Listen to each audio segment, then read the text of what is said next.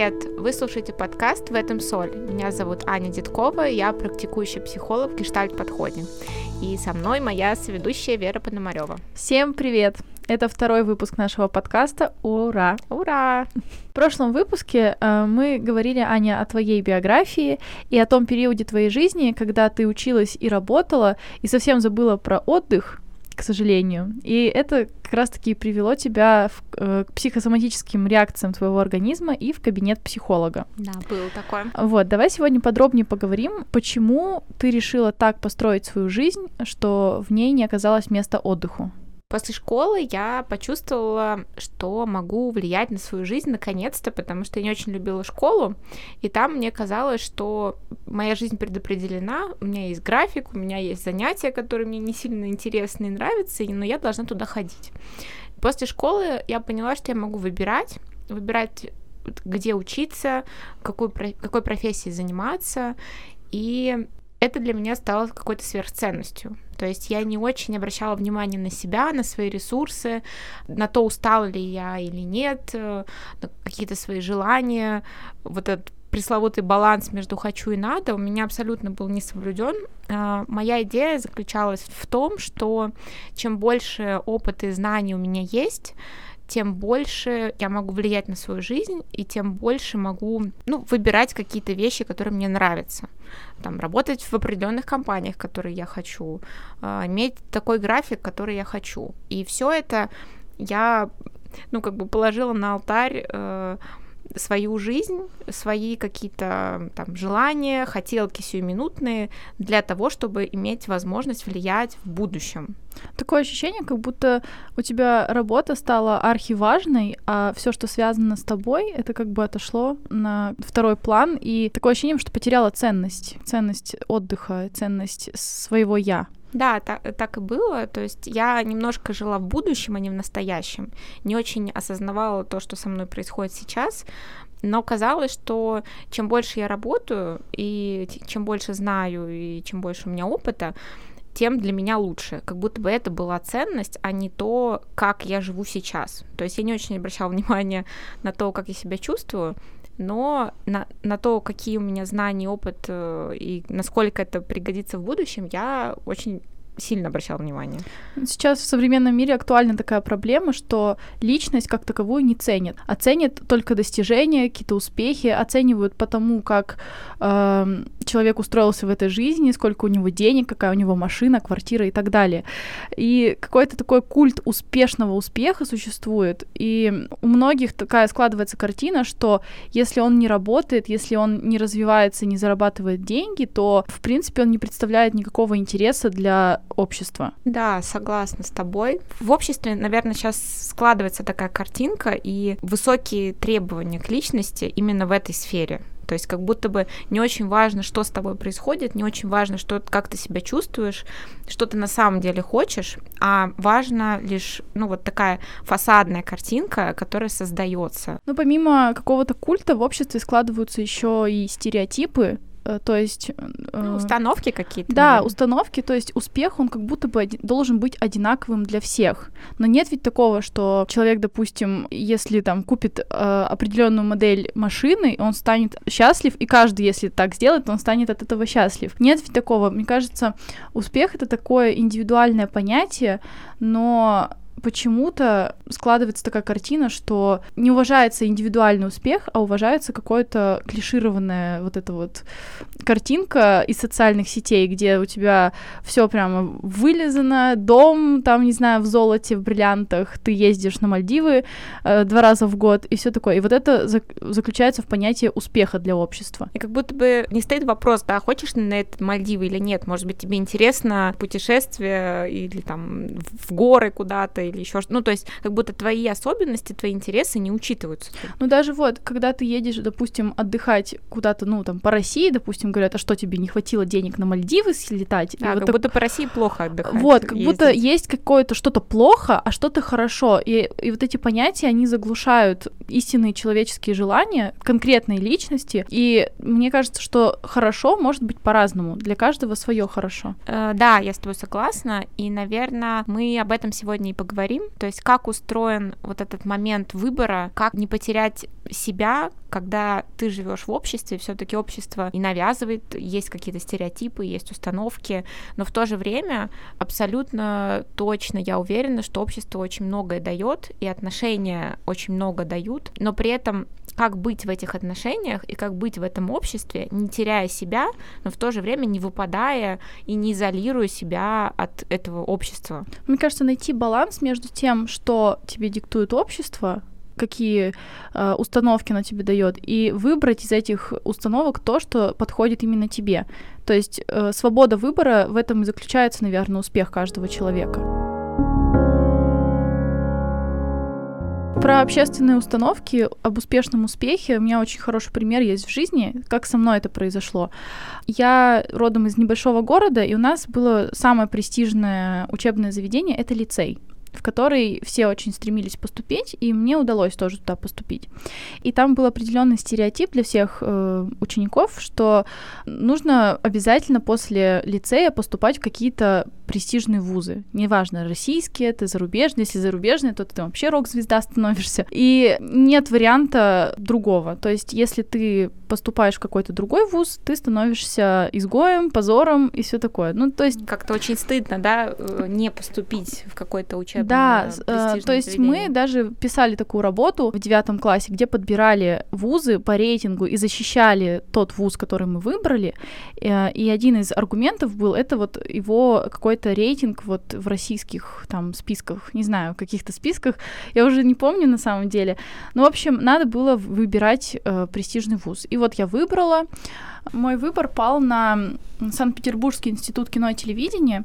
Ну и у нас всегда с детства как бы складывалось э, такая установка, что мы обязательно должны уехать из своего города, из маленького, в более крупный, и желательно там закрепиться и типа жить там, потому что жить в нашем городе это как бы стрёмно, зашквар, что ты остаешься там жить. Ну, то есть, значит, ты становишься ты, какой-то такой неинтересный. Ты, ты становишься неуспешный просто. Вот. Успех заключается в том, чтобы ты э, удачно куда-нибудь уехал я как бы была готова к тому, чтобы уехать, и я хотела поступить, то есть какие-то вот эти вот установки общественные, они перешли на мои желания, то есть у меня было такое жгучее желание, что я хочу туда поступить. То есть как бы ты тоже поддалась этой да, но я, я, и она стала... Я поддалась, ну потому что я же стремлюсь к тому, чтобы стать усп... ну, успешным ну, человеком. успешным в этом обществе. То есть, чтобы, знаешь, как ну, будто да, бы... но я чтобы, другого общества-то и не видела, по сути. Чтобы оставаться в этом обществе и быть принятой этим обществом, тебе нужно как будто бы следовать их правилам и обязательно уехать. Ну, да, по сути, так и есть.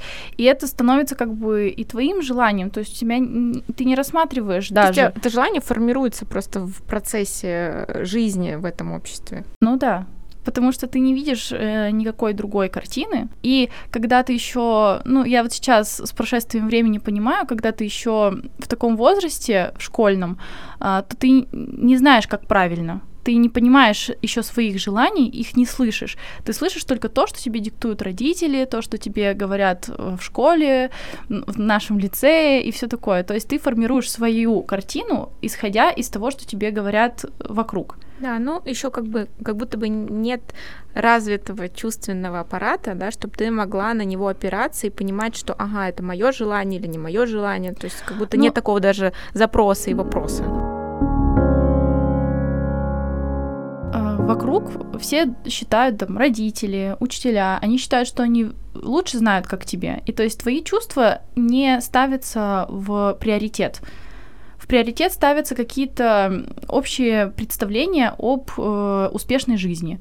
Знаешь, тут я могу рассказать такую вещь, что э, ребенок вообще форми- формирует вот этот чувственный тот самый аппарат только тогда, когда родители или важные какие-то значимые взрослые для него признают, что это то, что он чувствует, это важно именно так это и формируется. Когда ну, не, не признается это, да, не, игнорируются их чувства, то ну, ребенок сам не очень до конца верит и понимает, что это важно что опираться можно и на свои чувства, в Да. том числе, и, ну, поэтому так и Ну, происходит. мне как-то в жизни повезло, что мои родители меня поддержали в, в моих стремлениях. Мне всегда было как бы интересно заниматься какими-то творческими а, такими делами. И когда вот пришло время писать вот эту ту самую работу, и я совершенно не знала, что я хочу, мы с мамой как бы сели, а, она поспрашивала меня, что я хочу, что мне нравится, и мы вместе как бы пришли к, э, к такому выводу, что мне ближе журналистика.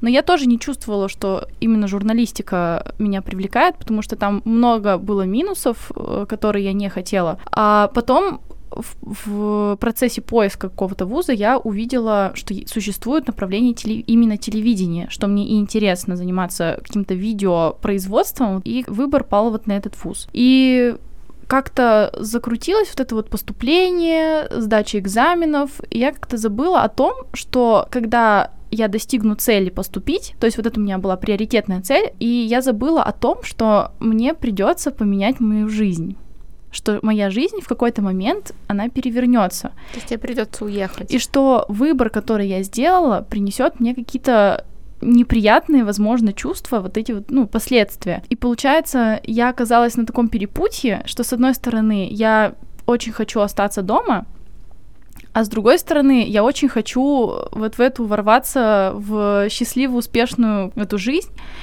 И настал этот день, когда нужно было уезжать, это был конец лета, и еще страшно мне было, что я еду туда одна, меня родители провожают до аэропорта, а дальше, типа, вылетаю из гнезда, что называется, в буквальном смысле.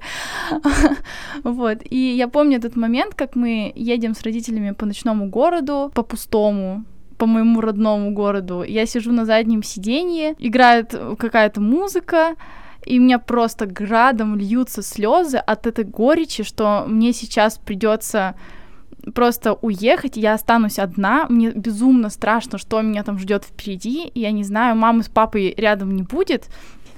Какого хрена? Всё нормально. Вот, э, папы с мамой рядом не будет, э, детство закончилось, вот у меня прямо ощущение было, что все, вот мы переезжаем границу города, выезжаем на трассу в аэропорт, все, у меня как стена упала. То есть у тебя жизнь как будто разделилась на до и после. Да, вот этот момент я очень хорошо почувствовала. Еще дождь, по-моему, шел за окном. Ну, короче, Такая вообще атмосферка, да, э, была? так- такая прямо кинематографичная сцена была вот этого переломного момента. И те слезы я, наверное, никогда так больше не плакала за последнее время, чтобы у меня вот настолько была истерика. И я еще пыталась скрыть это все от родителей, потому что я понимала, что они тоже безумно переживают э, Да. из-за этого всего. Очень много чувств одновременно было. Да, и при этом я понимала, что мне это необходимо прожить этот момент, потому что без этого, как бы, без этой боли не будет какого-то дальнейшего моего развития. То есть ты как будто бы выбрала это развитие, но при этом было очень много чувств по поводу того, что ты оставляешь дом, оставляешь родителей, э, много, возможно, страхов впери- ну, о мыслях, э, что будет впереди, как ты будешь жить в новом городе одна, без поддержки. Это правда очень так Но это было тяжело. и но- тяжело, и грустно. Но если бы не было этого момента, то я бы сейчас, наверное, не сидела у этого микрофона и, и не вела бы подкаст. Я в тот момент, может быть, и не понимала, но со временем я осознала вот эту вот цену выбора, которую ты платишь.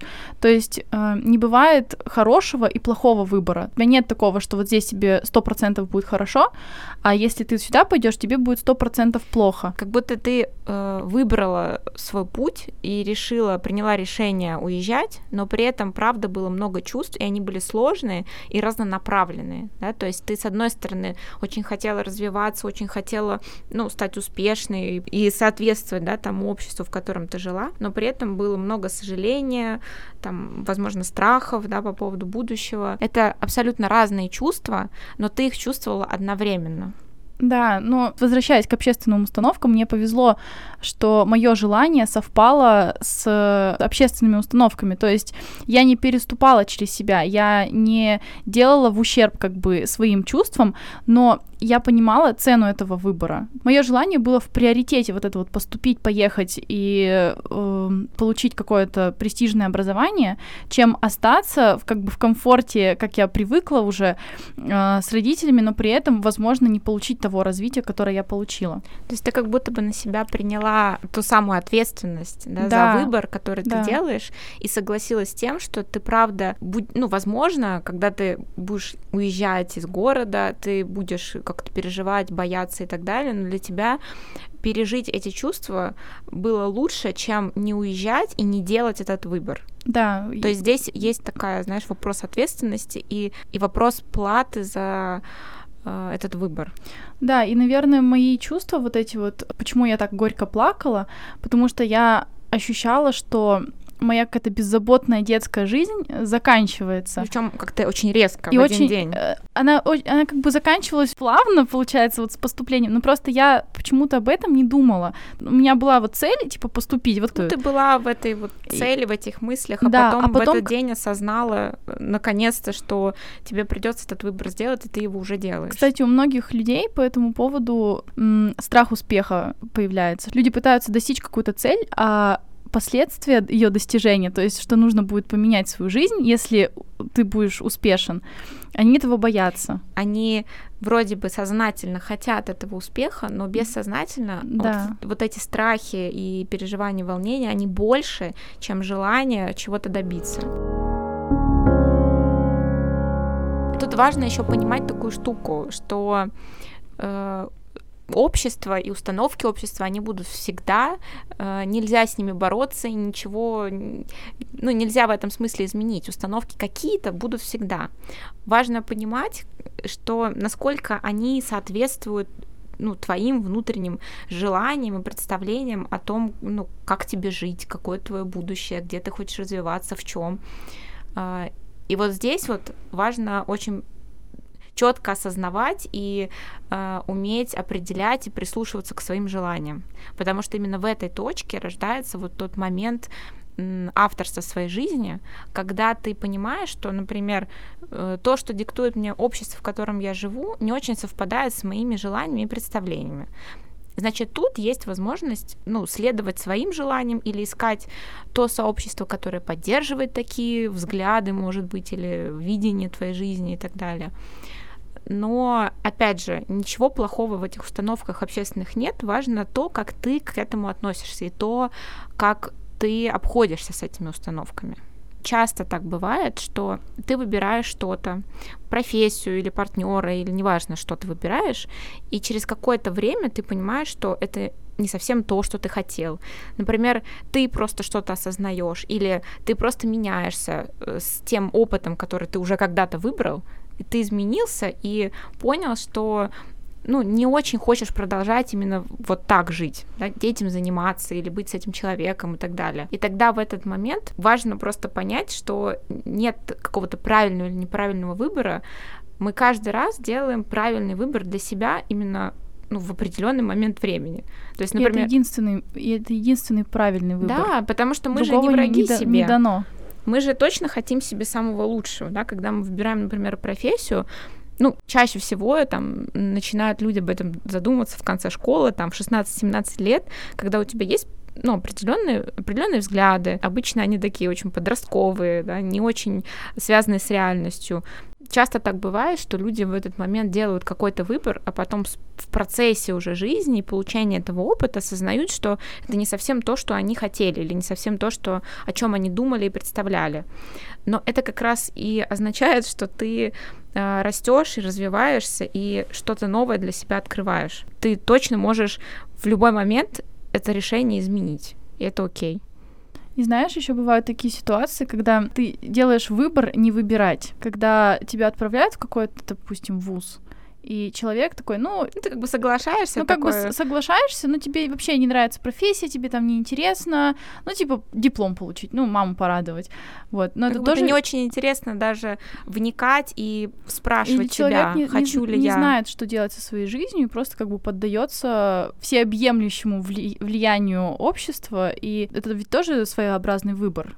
Да, не выбирать. Делать, э, решать не выбирать это такой же выбор, просто он гораздо более легкий, потому что не требует от тебя каких-то усилий, осознавания себя, своих желаний, анализа чего-либо и ответственности. То есть она, конечно, есть, да, но ты как бы на, на себя не берешь и говоришь о том, что, ну, вообще-то у меня так сложилось, да, а это да. немножко, ну, такое ощущение, что ты просто не берешь эту ответственность на себя. Мне кажется, вот авторство жизни это и есть ответственность. И опять же, есть какая-то вот цикличность жизни, то есть периодичность. Как для какого-то периода подходит именно такой, такой, такая профессия, такой партнер. Следующий период будет с другой профессией, с другим видом деятельности, с другим партнером. И это абсолютно нормально. Как будто бы ты набираешься в каком-то периоде. Все, что ты можешь взять из этого времени, ты берешь и переходишь как бы на следующий этап. Да, и ты уже с этим багажом, Растёшь. как бы с этим опытом идешь в следующий период свой, и там у тебя открываются новые горизонты. Ты можешь видеть что-то другое, чего не видел в предыдущем опыте, например. Это, знаешь, похоже на, если мы говорим про авторство, это это похоже как на книгу. То есть человек автор своей книги, и в книге же нет единой какой-то истории, она делится всегда на главы, которые могут вообще кардинально отличаться друг от друга. И, и они как бы, знаешь... Складывается все это в единое произведение. Да, они получается, что каждая глава является продолжением предыдущей, но ну, она да. никогда не про одно и то же. Но как бы опыт предыдущей главы, он все равно учитывается, учитывается да. и без этого не может продолжаться ничего. А если возвращаясь, э, возвращаться к моей истории и резюмировать все, что мы говорили сегодня, обсуждали, я бы, наверное, еще хотела сказать вот эту э, важную мысль, что в жизни важно быть не только автором, но еще немножко читателем.